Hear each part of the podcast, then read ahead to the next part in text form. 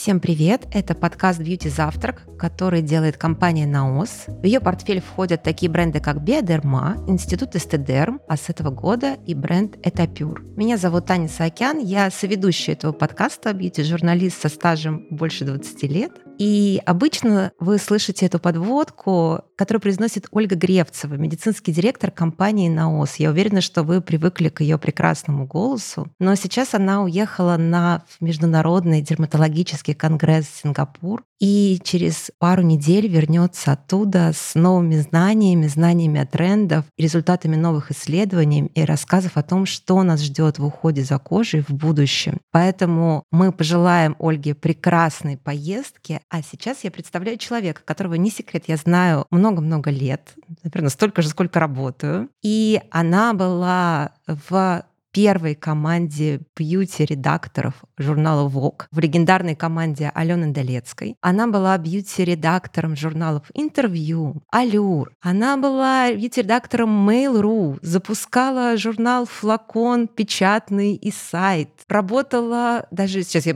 Марин поправит, если я что-то забыла, что она еще запускала, да? И последнее место, где Марин работала, бюро, а сейчас она ведет свои проекты. Это два телеграм-канала. Один я очень люблю, потому что он посвящен книгам и красоте. Второй называется «Контент 40+.» И под этим же названием у Марины выходит и подкаст «Контент 40+.» Поэтому я с удовольствием представляю Марину Сютаеву, бьюти-журналиста, наверное, если коротко, если возможно сократить регалии в одно слово, мою подругу, суперэксперта. Мы будем говорить... О чем мы будем говорить, Марина? О нашем любимом. О красоте, о заботе о себе, о трендах и, возможно, антитрендах. Марина, привет. Привет. Но на самом деле я думала, что ты поддержишь тем, что мы будем говорить о возрасте. Само собой. Поскольку красота, наверное, в бьюти-журналистике понятие красота и возраст, они как-то нераздельно связаны между собой, идут просто друг рядом с другом. Но прежде чем начать этот разговор, я хочу спросить вообще очень много разговоров о том, что ну а что там эти бьюти-журналисты, что такого писать о баночках? Вот есть же блогеры, и сейчас вообще бренды так хотят обращаться к блогерам, чтобы они рассказывали про косметику. Очень много разговоров, что вот там написали, там написали. Почему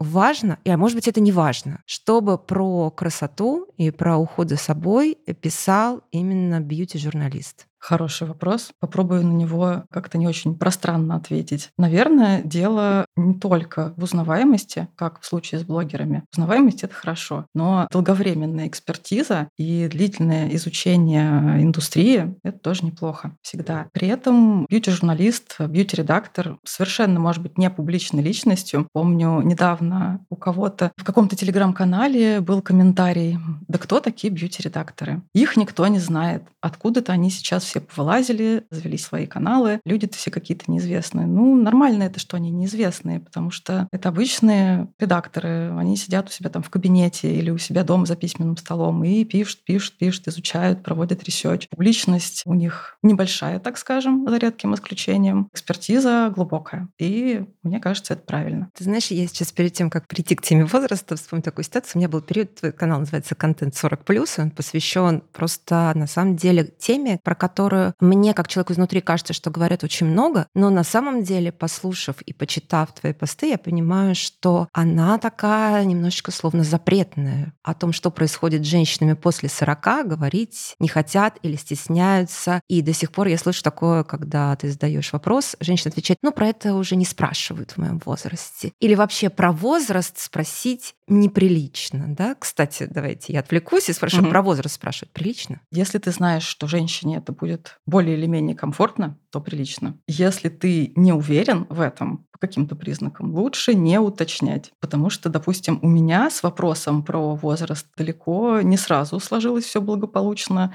Я всячески избегала на него отвечать еще года три, наверное, четыре назад, пока не поняла такую вещь. Не говорить о своем возрасте откровенно, это очень странно. Ну, что это мне даст? Моложе это меня не сделает. Год рождения 1980 в паспорте у меня это никаким образом не исправит. Так что откровенность принятие. Это не сразу приходит, но приходит. То есть название канала и вообще проект про то, как жить в комфорте с собой, в том числе со своей кожей, со своей внешностью. Контент 40+, это было отчасти для тебя такая внутренняя сублимация и психотерапия. Так и есть, да. Я этого не скрывала. Публичная проработка. Потому да, что на да. самом деле я знаю, вот, наверное, не совру, да, Марин, что ты очень долго была не публичным человеком, и ты меньше многих других коллег стремилась, хотела выходить в публичное пространство. И при этом сейчас в 23 году ты стала, наоборот, востребованным блогером, человек, который поменял свой подход вообще к жизни и восприятие жизни. Спасибо за такие слова. Но я бы не сказала, что я стала более публичной. Я по-прежнему стрессую, я по-прежнему стесняюсь, я по-прежнему хотела бы оставаться,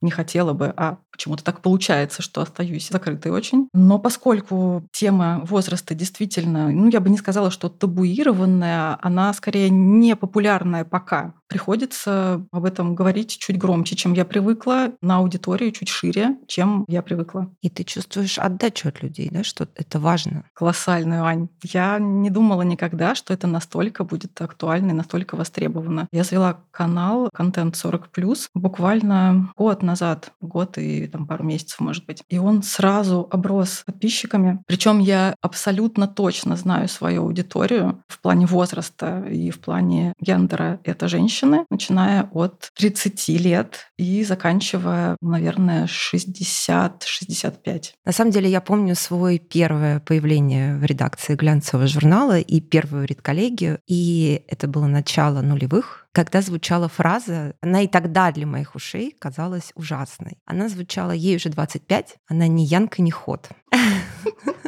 Ты не слышала таких фраз никогда? Я их очень смутно припоминаю, потому что когда я пришла в глянец, я, видимо, была уже той самой не Янка, не ход, 25-летней как раз. Ну, как-то не относила это на свой счет. Я, не знаю, за счет того, что тогда ощущала себя не больше, чем на 19, мне казалось, что это меня не касается. Мне как раз тогда было 33, и я очень сильно это ощущала на свой счет, да, и я была той классической девушкой, не 40 плюс еще, хотя сейчас я, конечно, прям классическая аудитория твоего канала, но мне было 33, я была такая женщина в состоянии развода с ребенком, и которая вокруг себя слышит, что все, тебе 25, уже ты не Янка, не ход, да. Сейчас немножечко, я понимаю, ситуация изменилась, но все равно какой-то 40-летний рубеж существует. И я опять-таки помню многочисленные статьи до сих пор про косметологические процедуры, про уход за кожей, когда основной посыл был, что сделать так, чтобы и через 10 лет выглядеть так, словно тебе 35. Ну, то есть, когда речь шла про антивозрастные средства, чтобы mm-hmm. или опять 25, опять 35. Но вот 35 это какой-то словно такой золотой возраст женщины, на котором надо остановиться. Почему, мне кажется, так, может быть, ты сейчас как раз мне расскажешь, этот феномен японского и корейского и китайского ухода, K-beauty, G-beauty, потому что у них именно вот такой вот, что никогда ты не приобретешь возраст женщины после 30. Почему у нас это так так популярно и почему у нас в период до 40 так всеми любим, а на тех, кто старше, обращают внимание гораздо меньше? Ну, это очень давние стереотипы, я бы сказала, это стигматизация возраста, потому что женщина в 30, даже в 35 лет, она еще условно молода, энергична, она красива, потому что молодость — это красиво, а в 40 лет все, жизнь ее закончена, как у нас принято думать. Она сморщивается, она становится нежеланной, она становится невидимой. Э, не зря возраст 40-45 так и называют невидимый возраст, потому что женщину в этом возрасте уже принято не замечать, а ее принято считать,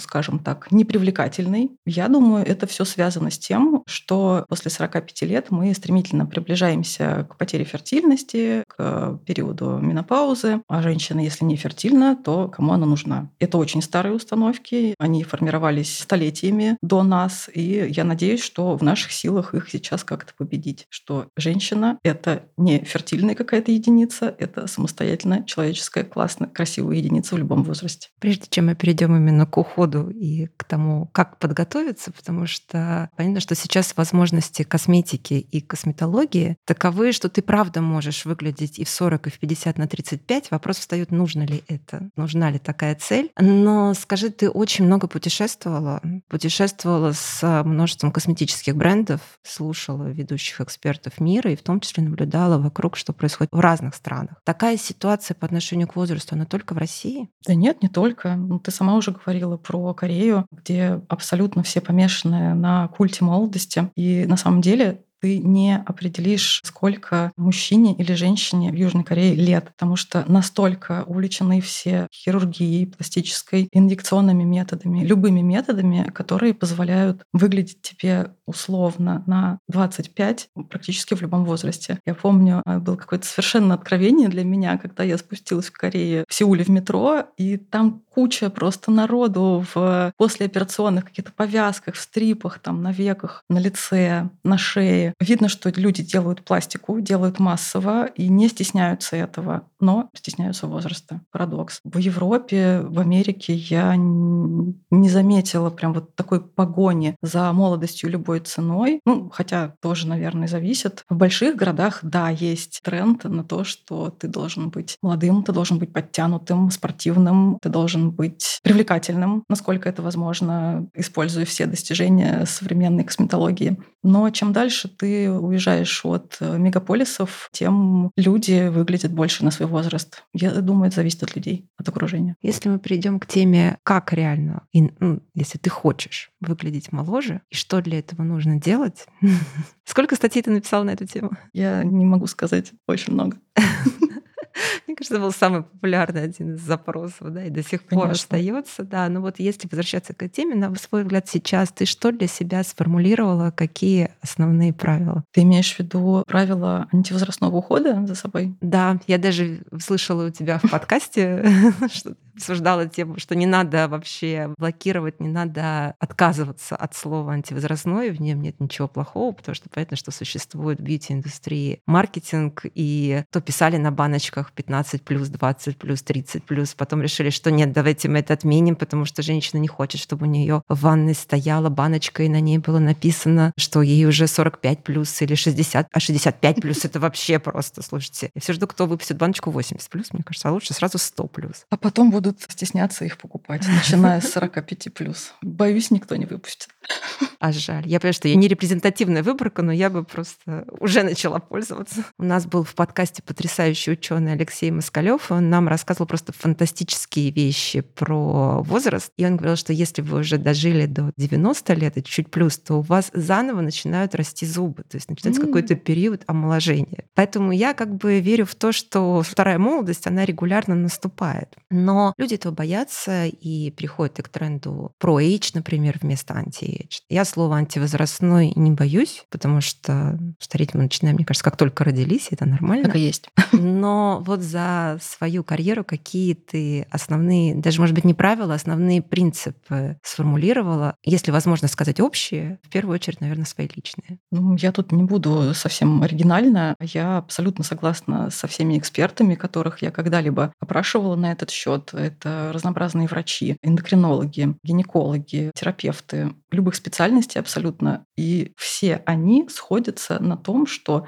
помимо косметического ухода, косметологических процедур, вам ну, просто жизненно необходима какая-то физическая активность, причем э, с возрастом она должна, не скажу усиливаться, она должна меняться, потому что мы утрачиваем мышечную массу с годами достаточно стремительно, а мышечная масса — это еще и сердечная мышца, в том числе это важно. Помимо физической активности, это, естественно, правильное питание. Без перекосов вот этих вот вы должны выпивать там 2,5 воды литра в день. Нет, вы должны выпивать воды столько, сколько ваш организм требует. Без перекосов, что вы все поголовно обязаны отказаться от э, глютена, от лактозы от сахара. Все хорошо в меру. И вообще самый здравый совет, который я услышала буквально недавно от врача-гинеколога Ирины Майсковой, она рекомендовала в качестве универсального способа питания средиземноморскую диету, которая на самом деле, конечно, никакая не диета, это именно способ питания, когда ты не злоупотребляешь сладким, не злоупотребляешь красным мясом, комфортно питаешься овощами, чуть меньше фруктами, у тебя в рационе есть обязательно какие-то морепродукты, рыба, оливковое масло,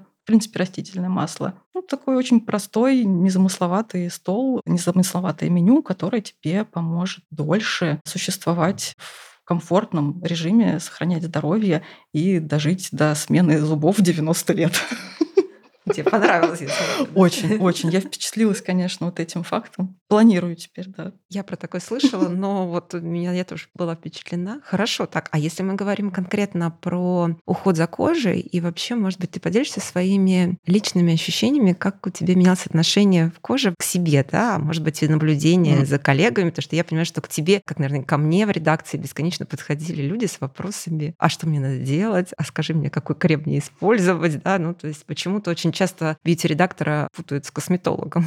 Хорошее слово. Путают. Поэтому все мои близкие знакомые и все мои близкие подруги от меня с этим вопросом отстали. Они знают, что как только они ко мне придут э, с вопросом, Марин, а может мне уже надо что-нибудь поколоть, а может мне аппарат, а может мне пластику сделать, и вообще крем какой-нибудь посоветую. Я говорю, так, я не косметолог, я не врач, я не могу оценить анатомию твоего лица, лишь визуально как-то могу оценить состояние кожи. Поэтому ты идешь к косметологу, задаешь ему такие-то вопросы, список я всегда готова предоставить. И по итогам косметолог, значит, с тобой работает. Но имей в виду, что бесполезно делать какие-то процедуры, бесполезно э, использовать какие-то косметические средства, если э, ты, допустим, раз в год не проходишь чекап, не сдаешь анализы на дефициты, там, не знаю, железа, витамина В12, магния, витамина D, потому что организм с возрастом, понятно, утрачивает многие свои возможности и ресурсы. И без э, баланса необходимых элементов, без какого-то гормонального баланса для него привычного, ни одно косметическое средство и ни одна процедура не окажут того эффекта, который тебе нужен. Ну, я, короче, строгая очень. Я сейчас длинно так все рассказываю, на самом деле все быстро происходит.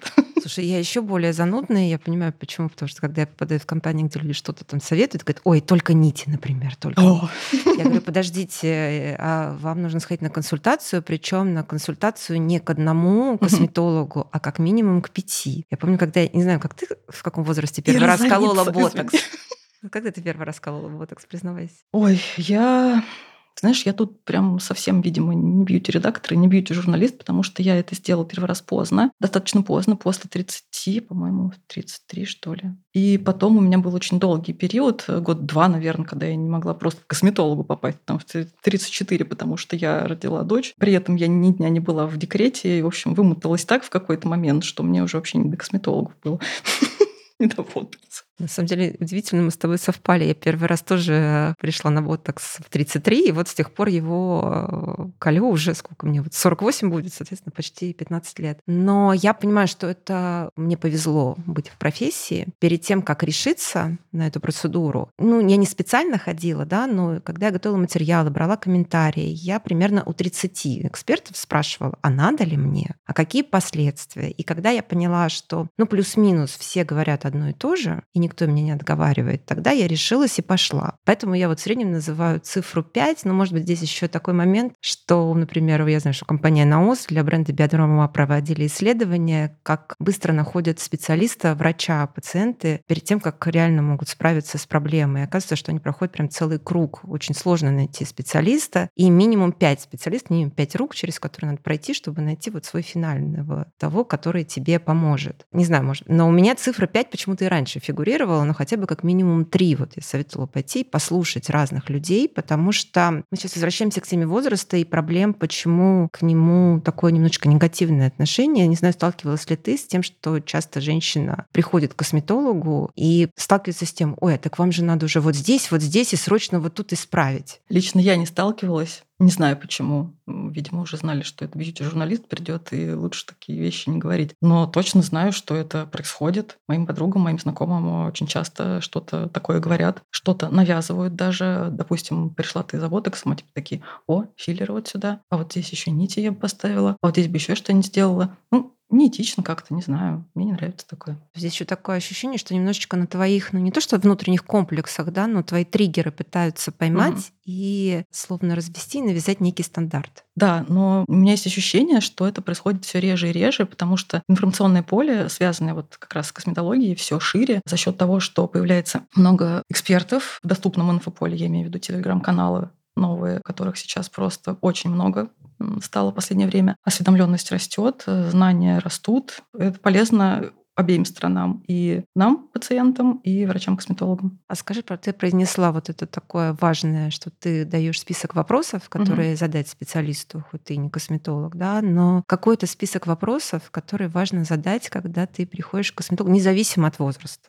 Ну и заодно в каком возрасте лучше первый раз сходить к ним? Первый раз в идеале я бы сводила, допустим, свою дочь уже в подростковом возрасте. Возможно, это моя профдеформация, но я бы сводила, чтобы, во-первых, выработалась привычка следить за собой, ухаживать за собой, предотвращать то, что можно предотвратить. Я сейчас не только о подростковых высыпаниях на лице. Если уж в подростковом возрасте у человека не получилось это сделать по каким-то причинам, там, финансовым или по причине неосведомленности, я бы точно пошла к косметологу в 30 лет и уж точно пошла бы э, в 35, потому что ну, все же мы смотрим на свое отражение в зеркале, мы смотрим на свои фотографии. Иногда картинка в голове и, допустим, картинка в кадре не совпадает настолько, что становится некомфортно. Поэтому, да, я пошла к косметологу уже точно в 35 лет впервые, как минимум, и расспросила бы его просто честно обо всем, начиная от того, а скажите вы, пожалуйста, точно, какой у меня тип кожи, потому что, казалось бы, это очень просто определить, но это не просто. Типов кожи очень много, больше, чем принятые сухая, жирная, комбинированная. Я бы задала вопрос о том, что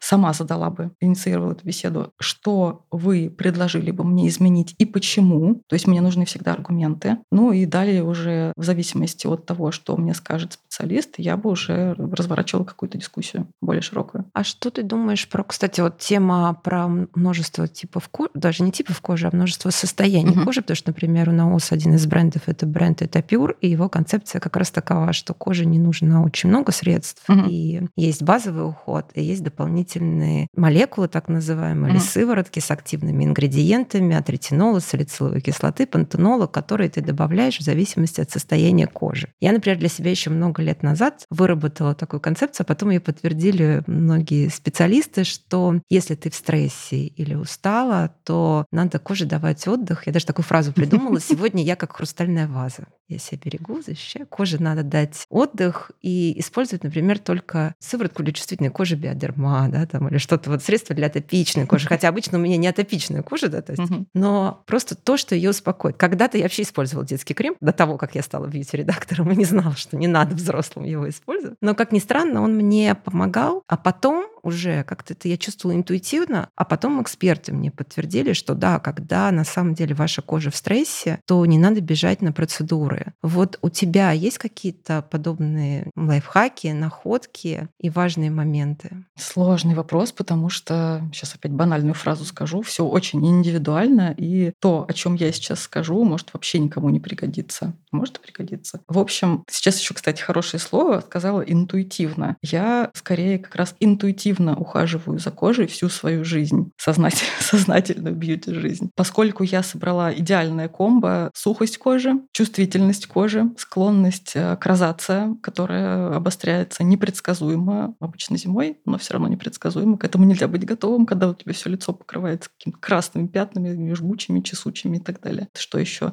Склонность к дерматитам, то есть летом у меня фотодерматит, это реакция на ультрафиолет, зимой холодовая крапивница. Благо это происходит совсем все недолго, только тот момент, когда кожа, значит, привыкает к изменившимся погодным условиям. Поэтому, да, меня спасает интуиция. Я понимаю, что в таком состоянии кожу вообще лучше не трогать. Пенкой чуть-чуть вечером умылась, потому что пришла с улицы, а на улице там много же всего неприятного для кожи. И все, больше я ничего не ношу, не трогаю. Это прям вот совсем, когда все красное, чувствительно. Когда сухость, я наоборот устраиваю на лице такой слоеный пирог. Я обязательно после умывания пользуюсь тоником. Поверх я обязательно наношу сыворотку. Чаще всего это что-то увлажняющее, ну, тоже либо для чувствительной кожи. Поверх я наношу каплю сквалана стопроцентного чтобы восстановить как-то липидный барьер. Потом у меня идет, значит, увлажняющий крем или крем для чувствительной кожи. И если это лето или если это солнечный день, обязательно SPF,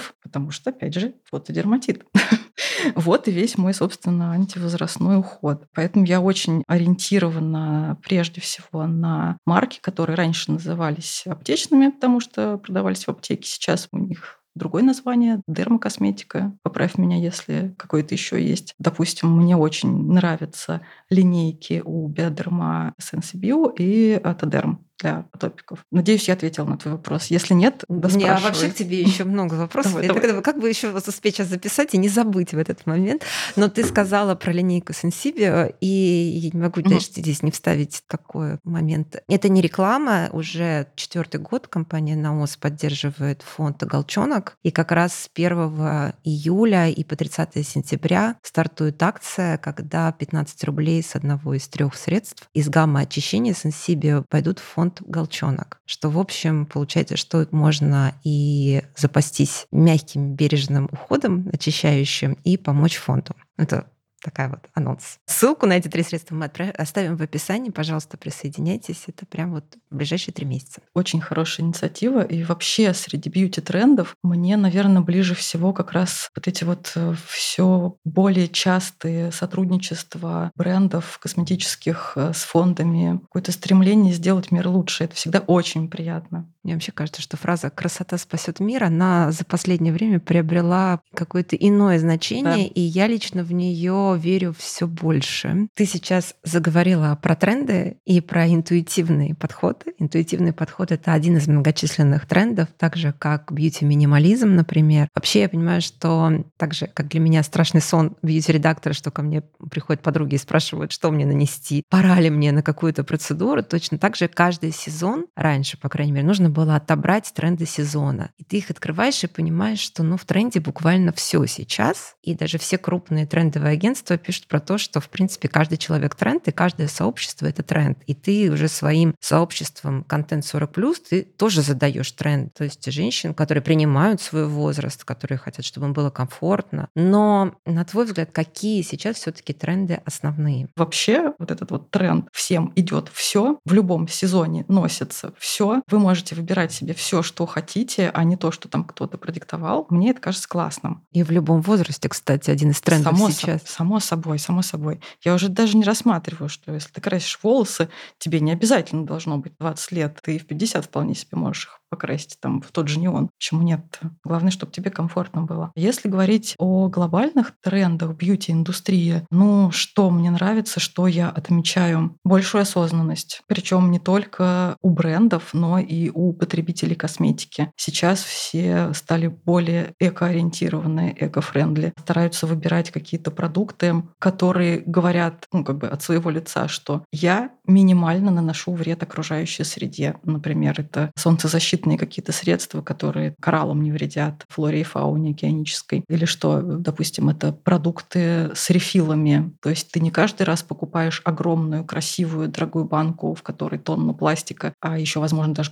какие-то украшательства. Ты покупаешь скромную такую коробочку рефил, и тебе хорошо от этого, потому что ты там кое-что экономишь, и природе хорошо, потому что эти тонны пластика немножечко сокращаются. Ну, вообще, я хочу сказать, что я очень-очень уважаю технологии, я уважаю научные открытия, и условия условно между концепцией «у нас все натуральное собрано с грядки и положено в банку» и концепцией «мы провели э, столько-то исследований, получили столько-то патентов и годами разрабатывали эту молекулу», вот я выберу скорее второе. Не потому, что даже я аллергик и реагирую на растения не всегда хорошо, а потому что я ну, за прогресс, так скажем. Я за прогресс и понимаю, что те же исследования 40 лет я сейчас, да, да, это не было в планах, честно. Я расскажу еще, упомяну сыворотку H-протеом компании Института Стедерм, когда научные исследования длились 40 лет. И исследовали как раз э, реально натуральную, природную молекулу, которая содержится в бактериях. То есть это не что-то, то, что рядом совершенно, как раз исследования, как ей удается жить триллионы лет и восстанавливаться, они привели к созданию нового средства. То есть я понимаю, что это не история, когда есть противостояние между синтетические ингредиенты и натуральное собранное с грядкой, а это такое сотрудничество ученых, и по большому счету, мне кажется, за этим и есть будущее. Конечно. Абсолютно согласна. Хотя я, конечно, не химик, и всегда, когда слышу биотехнологии, зеленая химия, начинаю вот так же срочно гуглить, звонить и писать экспертам. Но вот как раз я хотела спросить про... Ты упомянула, что надо понять свой тип кожи, mm-hmm. да, и ты наверняка сталкиваешься сейчас с кучей теорий старения, которые существуют. Ты следишь, какие они бывают, и нужно ли вообще это понимать? Я не уверена, что нужно понимать прям механизмы старения, не уверена, что нужно учить наизусть все теории старения, в чем они заключаются. Не знаю, воспалительная теория старения. Да, это имеет место быть. Но мне, как пользователю косметики, не как бьюти-журналисту, что это даст? Ну, в общем-то, ничего. А вот если мне человек, понимающий в этом вопросе, напишет или скажет, в твоем рационе должны быть антиоксиданты. Это цветные овощи, это зелень, это, не знаю, ягоды и так далее. Потому-то и потому-то. Это мне будет ближе и понятнее, чем некая теория старения. Ну, то есть я, скажем так, за то, чтобы все объяснять, не теоретизировать, не выбирать, какая теория правдивее, ближе, понятнее, а какие-то практические советы, которые из этого вытекают, так скажу. Я так понимаю, что мы говорили про кожу. Угу. Мне кажется, что для старения самое главное женщине понимать, какой у тебя тип. Деформационный, отечный, да, или мелкоморщинистый. Главное, чтобы твой косметолог понимал, потому что, опять же, да, я знаю свой тип э, старения, да, я видела, как стареют кожа у моей мамы, бабушки и даже у моей прабабушки, потому что я ее застала. Я могу примерно себя представить в их возрасте. Я уже отдаю себе отчет в том, что в те же 42 года я сейчас выгляжу намного моложе, чем мои родственницы старшие, потому что я вовремя занялась профилактикой. Если говорить об антивозрастном, опять же, уходе, ну, если вернуться к нему, то я бы сказала, что он должен начинаться не как э, коррекция, а как профилактика. Хотя коррекция тоже, конечно, все классно, действенно и нужно. Вот когда и ты, наверное, ездила да, от журнала, от Вога или от других изданий, а я от Гламура, там часто, если ты едешь с бьюти-компанией в поездку и встречаешься с лицом компании, то у тебя список вопросов очень ограничен, которые ты можешь задать. И в основном он ограничен, а расскажите про ваши бьюти-секреты.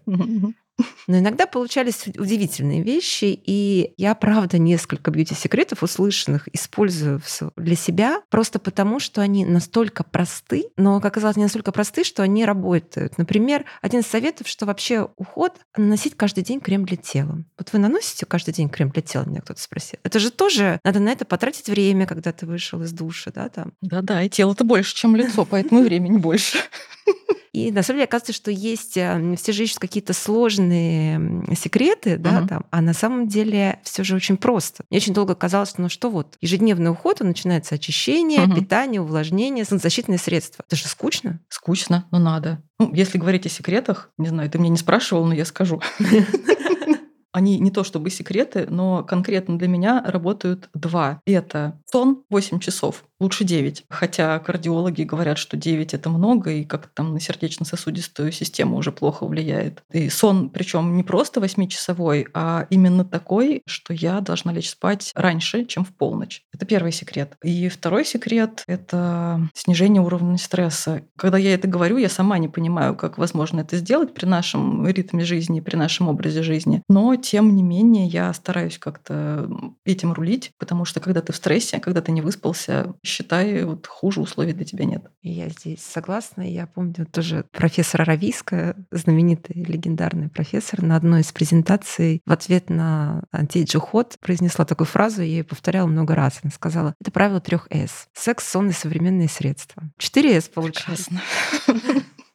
Сказала он это 20 лет назад примерно. С тех пор, мне кажется... Ничего не изменилось совершенно. Ну, современные средства изменились. Ну, средства сами-то изменились, но факт их наличия нет. Но если про звезд, вот были ли у тебя встречи с кем-то, вот такие интервью, когда тебе с тобой поделились каким-то таким вот э, простым, но необычным секретом? Честно тебе скажу, не могу вспомнить. У меня почему-то в голове застряло то, что они очень неохотно говорили, в принципе, об уходе за собой. Они говорили скорее о марке, для которой они сейчас, эм, с которой они сейчас сотрудничают. Они говорили о том, что я ни в жизни никогда ничего с собой делать не буду. Увлажняющий крем, умывание, листик салата, много воды, утренняя пробежка, и вот я такая прекрасная. Не, все вот это действенно перечисленное. Все это очень хорошо, но, на мой взгляд, там было немало лукавства. Наверняка было что-то еще вроде пластики. И мне, знаешь, какой был вопрос? Мне казалось всегда, что мы столько написали про солнцезащитные средства, просто столько. У меня, я всегда каждую весну у меня начиналась истерика. Я думала, блин, можно кого-нибудь другого попрошу написать про санскрины? Мне кажется, вот просто проели плешь. Но по факту, как я понимаю, до сих пор люди не то что очень активно пользуются солнцезащитными средствами. Вопрос-то в чем? Что далеко не все все связывают э, появление пигментации с тем, что они проигнорировали солнцезащиту летом. Вот об этом тоже хочется говорить. Да и мы говорим, собственно, как ты сказала, каждый сезон одно и то же. Бу-бу-бу. Фотозащита, потому что ранние признаки старения, потому что ультрафиолет повреждает ДНК клеток кожи, приводит к таким-то последствиям. Да пофигу всем. Приезжаешь на море, ну ты наверняка же это все видела. Люди ставят шезлонги поближе к кромке воды, потому что вода хорошо отражает э, солнечный свет, там загореть можно классно. Парятся вот до состояния вот этих вот красных раков с красной кожей, детей туда же. Блин, это вообще моя самая больная тема. И так хочется всеми этих детей засунуть куда-нибудь под зонтик, да, нарядить в одежду, сказать, что родители, come on, опомнитесь. Да, потому что это будущее ваших тема. детей да, как да. раз, да. Если вам уже вы о себе не думаете, то mm-hmm. это как раз такой. Но мне кажется, еще ты говоришь про море, но, а есть тема ближайшего Подмосковья mm-hmm. или городов, когда людям кажется, что вообще как бы, если ты не на море, так солнце, оно Конечно. светит по-другому, словно. Да, да. Я сама с этим столкнулась, тут забыв солнцезащитное средство, потому что ты правда скучаешь по природе, по mm-hmm. воде. Я оказалась на берегу, вернулась в Москву и поняла, что за тучками-то оно светит еще сильнее. Да, тоже наталкивалась на такое не раз и не два. Но фотодерматит, который у меня начал появляться последние года три, наверное, четыре, он все расставил по местам и теперь не дает мне забыть про солнцезащиту. Как только я забыла, сразу пятна. Это, кстати, одно из важнейших правил анти солнцезащита. Да? Да, Если да, вы не хотите правда. идти к косметологу, вообще ничего не хотите делать. Да, да, хотя бы так. Все-таки наша главная тема это восприятие возраста и такое, как ты правильно это, как-то очень красиво принятие, принятие возраста. Принятие, взрослеть комфортно. Взрослеть комфортно. Иногда кажется, что я никогда не повзрослею, поэтому вот, понимаешь, перебью прям. Мне кажется, это важным отметить. Я и у психологов читала, что, в принципе, практически все люди, если уж они не родились глубокими стариками, не ощущают себя вот так вот, в принципе, все они застревают плюс-минус на 25 годах по самоощущению. Вот лично у меня это абсолютно так. То есть ты себя ощущаешь на 25? Да, да, понимаешь. Не знаю, хорошо это или плохо. Возможно, в чем то это мне помогает. А возможно, это инфантилизм какой-то. Ну, в общем, как есть. Слушай, мне кажется, что вот мы заговорили про китайские и корейские. Я не помню, кто, честно, я тоже как ты не помню звезд, кто ты сказал в интервью, но mm-hmm. это был кто-то либо Кинзо Такада, либо как раз из Ими, ну, из Ими, mm-hmm. кто-то из японских. Когда про возраст взрослый уже человек, когда он как раз говорил, что ну вот внутри всегда угу. он молодой. И как бы это самое главное, то, что позволяет создавать новые проекты. А главное, такая интересная вещь, про которую я сейчас очень часто думаю, потому что когда я там училась еще в институте, это был как раз развал Советского Союза, я очень часто слышала фразу, что до 45 ты делаешь имя, а потом имя работает на тебя. Хм. Сейчас я понимаю, что это все давно обнулилось, этого не существует, и каждый проект, он как с нуля. Абсолютно. Скорости абсолютно другие, поток информации абсолютно другой, совершенно безумный, совершенно сумасшедший. То, что ты знал еще пять лет назад, сейчас уже безнадежно устарело, ты постоянно должен развиваться, постоянно должен что-то осваивать новое, новое, новое. И с каждым годом этот темп все ускоряется. Ну, мне кажется, это неплохо, это нормально. Главное не выгореть, не потерять интерес. Мне тоже кажется, что темп — это то, что как раз не дает тебе постареть, да? То есть, да, да, я никогда не постарею, потому что тебе все время приходится что-то что-то делать, но вопрос такой, ты подняла эту тему, угу. как не выгореть? И как что, ты, что ты научилась для этого делать? Потому что я знаю, что в проектах, в которых ты работала, был и сумасшедший график, и достаточно жесткий прессинг. Не в плане угу. какого-то негатива вокруг, а просто потому, что их очень много, да, и очень много задач всегда стояло, и очень высокая степень ответственности. С выгоранием справляться я научилась, собственно, после того, как первый и единственный пока раз выгорела. Это был очень неприятный опыт, потому что, честно, я тогда ничего не знала про выгорание, хотя, казалось бы, это было года 3-4 назад всего. Я не поняла, что со мной происходит. Я просто поняла, что я вдруг какая-то стала злая, нервная, дерганная, меня все бесят. И только потом, когда я уже немножко выдохнула, попутешествовала, начала читать литературу, я поняла, что да, это было оно. И предотвратить, скорее всего, это бы тогда на том этапе уже не получилось, даже если бы я поняла, что это выгорание. А вот не допускать этого сейчас, да, я уже могу, потому что начнем с элементарного. Я отучила себя гигантским усилием воли работать по ночам, прерываться на обед. Это прям очень важно хотя, казалось бы, очень банально. Я научилась заставлять себя отдыхать, ходить в отпуск. Что еще? Не отучилась смотреть мессенджеры каждый, каждый раз, когда там появляется оповещение. Но я перестала отвечать, допустим, там, на сообщения по ночам, выходные. Ну, вообще быть на связи 24-7 это, это очень порочная практика. Это путь не просто к выгоранию, это путь не знаю, к психозу, наверное. Нельзя так. Ну и что в целом мне еще помогает элементарно. Книги. Я очень много читаю, очень быстро читаю. 100 книг где-то в год. Это не только художественная литература, это не считая книг, которые по работе приходится изучать. Я очень люблю путешествовать, причем на небольшие расстояния на автомобиле, там, где самолет не нужен. То, что я сама могу преодолеть. Я люблю открывать для себя новые города, желательно старые. Я просто шляюсь по улицам, смотрю на архитектуру, смотрю на людей, они везде все разные, классные. Мне очень интересно. Хочется, конечно, сказать, что я медитирую, но нет. Я не замедлилась еще настолько, что я способна себя вот усадить ровно хотя бы на 5, 10, 15 минут и ни о чем не думать, пока не получается. Слушай, ну, насколько я человек, который пытается медитировать, я не настолько научилась, но одна из практик медитации — это как раз гулять. Я для себя угу. открыла, что мне прям очень не хватает таких бесцельных прогулок по небольшим, симпатичным, старым угу. городам. И вообще, на самом деле, это и есть практика медитации. Серьезно? Да. Класс, я умею медитировать. Я даже... А, у нас тоже был подкаст с буддийским монахом, и он давал нам практики, и в том числе это называется медитация при ходьбе. То есть ты, когда идешь, смотришь, и если в этот момент ты в моменте наслаждаешься тем, что вокруг, я понимаю для себя, что если мне не пишется и нет идеи, вообще не понимаю, как быть, надо пойти погулять. Да, это работает. Мне еще знаешь, что работает? Я начинаю духи нюхать. Очень большая коллекция.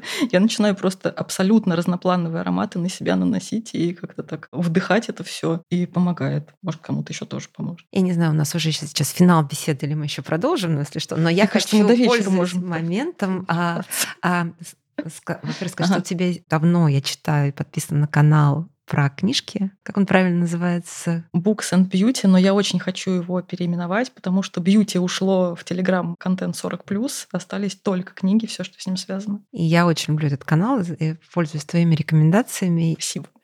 Но сейчас хочу попросить, а можешь посоветовать пять книг для женщин, вот именно чтобы... Это могут быть и про уход за кожей, угу. а может быть и художественная литература, вот именно для того, чтобы принимать свой возраст комфортно. Возраст комфортно, блин. Для кажется, себя комфортно. Это... Мне кажется, книгами просто здесь не обойтись. Честно, про возраст в контексте в книжном я не думала. Я, может быть, лучше скажу, какие книги помогают снять стресс ну, то есть снятие стресса это же тоже типа антиэйдж практика, ну или уменьшение стресса. Это какие-то очень, с одной стороны, наивные романы с хорошим финалом обязательно, когда добро побеждает зло, когда, не знаю, там абьюзер э, не свергнут, все плохое ушло. Вот такие вещи меня очень мотивируют. Это Элизабет э, Гилберт «Происхождение всех вещей». То, что из последнего я читала, это «Барбизон» в отеле «Только девушки» Паулины Брен. Чем она хороша? Это не совсем художественная книга, она основана на реальных событиях, рассказывает об отеле в Нью-Йорке, где жили только девушки. Это тянулось вплоть до 70-х, по-моему, годов прошлого века. Эти девушки получали профессию, сепарировались как-то от мужчин, от родителей, ну, в общем, строили свою жизнь так, как им хотелось. Это очень вдохновляет. Что еще из последнего? Это может быть классика. С классикой все очень сложно, потому что она заставляет не то что рефлексировать, она заставляет расстраиваться. Я поэтому ориентируюсь больше на современную литературу. Это титанический и, на мой взгляд, очень нужный труд под названием «Нездоровые женщины» культуролога Элеонор Кликхорн. Она провела исследование, которое затрагивает не одно столетие и которое рассказывает о том, что на самом деле женским здоровьем наука медицина, врачи никогда не занимались и начали это делать только где-то к середине, наверное, 20 века, потому что наконец до них дошло, что женский и мужской организм — это вообще абсолютно разные человеческие организмы. Устроено все по-разному, и женщины, в общем-то, пока не изучены. Что еще? Это сборник репортажей журналистки Нелли Блай, которая э, работала сто лет назад, прям реально сто лет назад. Книга называется «Профессия репортерка». И эти репортажи настолько отвечают тому, что происходит сейчас, спустя век, что иногда даже не по себе от этого становится. И моя любимая книга называется «Это неприлично». Тереза Нил — это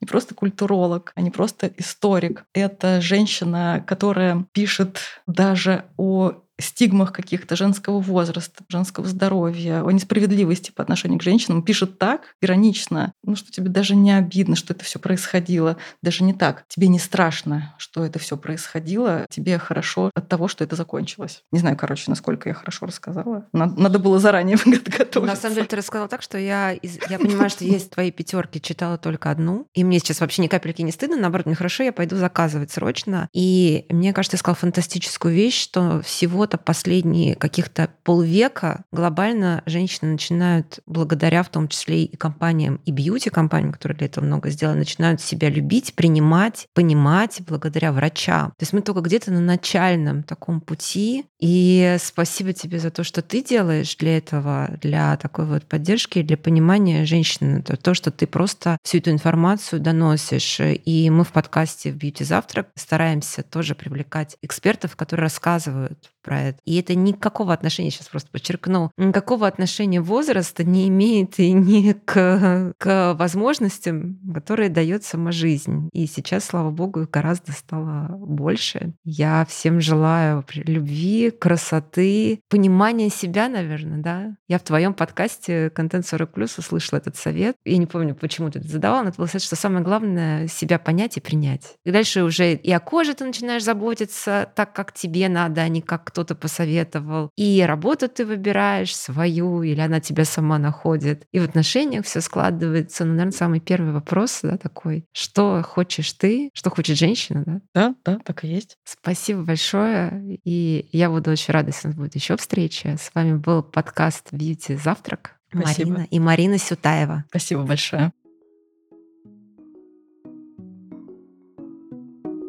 Подписывайтесь на подкаст «Бьюти Завтрак» в любом приложении, где вы слушаете подкаст. Ставьте лайки, если вы слушаете нас на Яндекс Музыке. А еще оставляйте комментарии в приложении Apple Podcast. Мы внимательно следим за ними и стараемся сделать подкаст еще лучше для вас.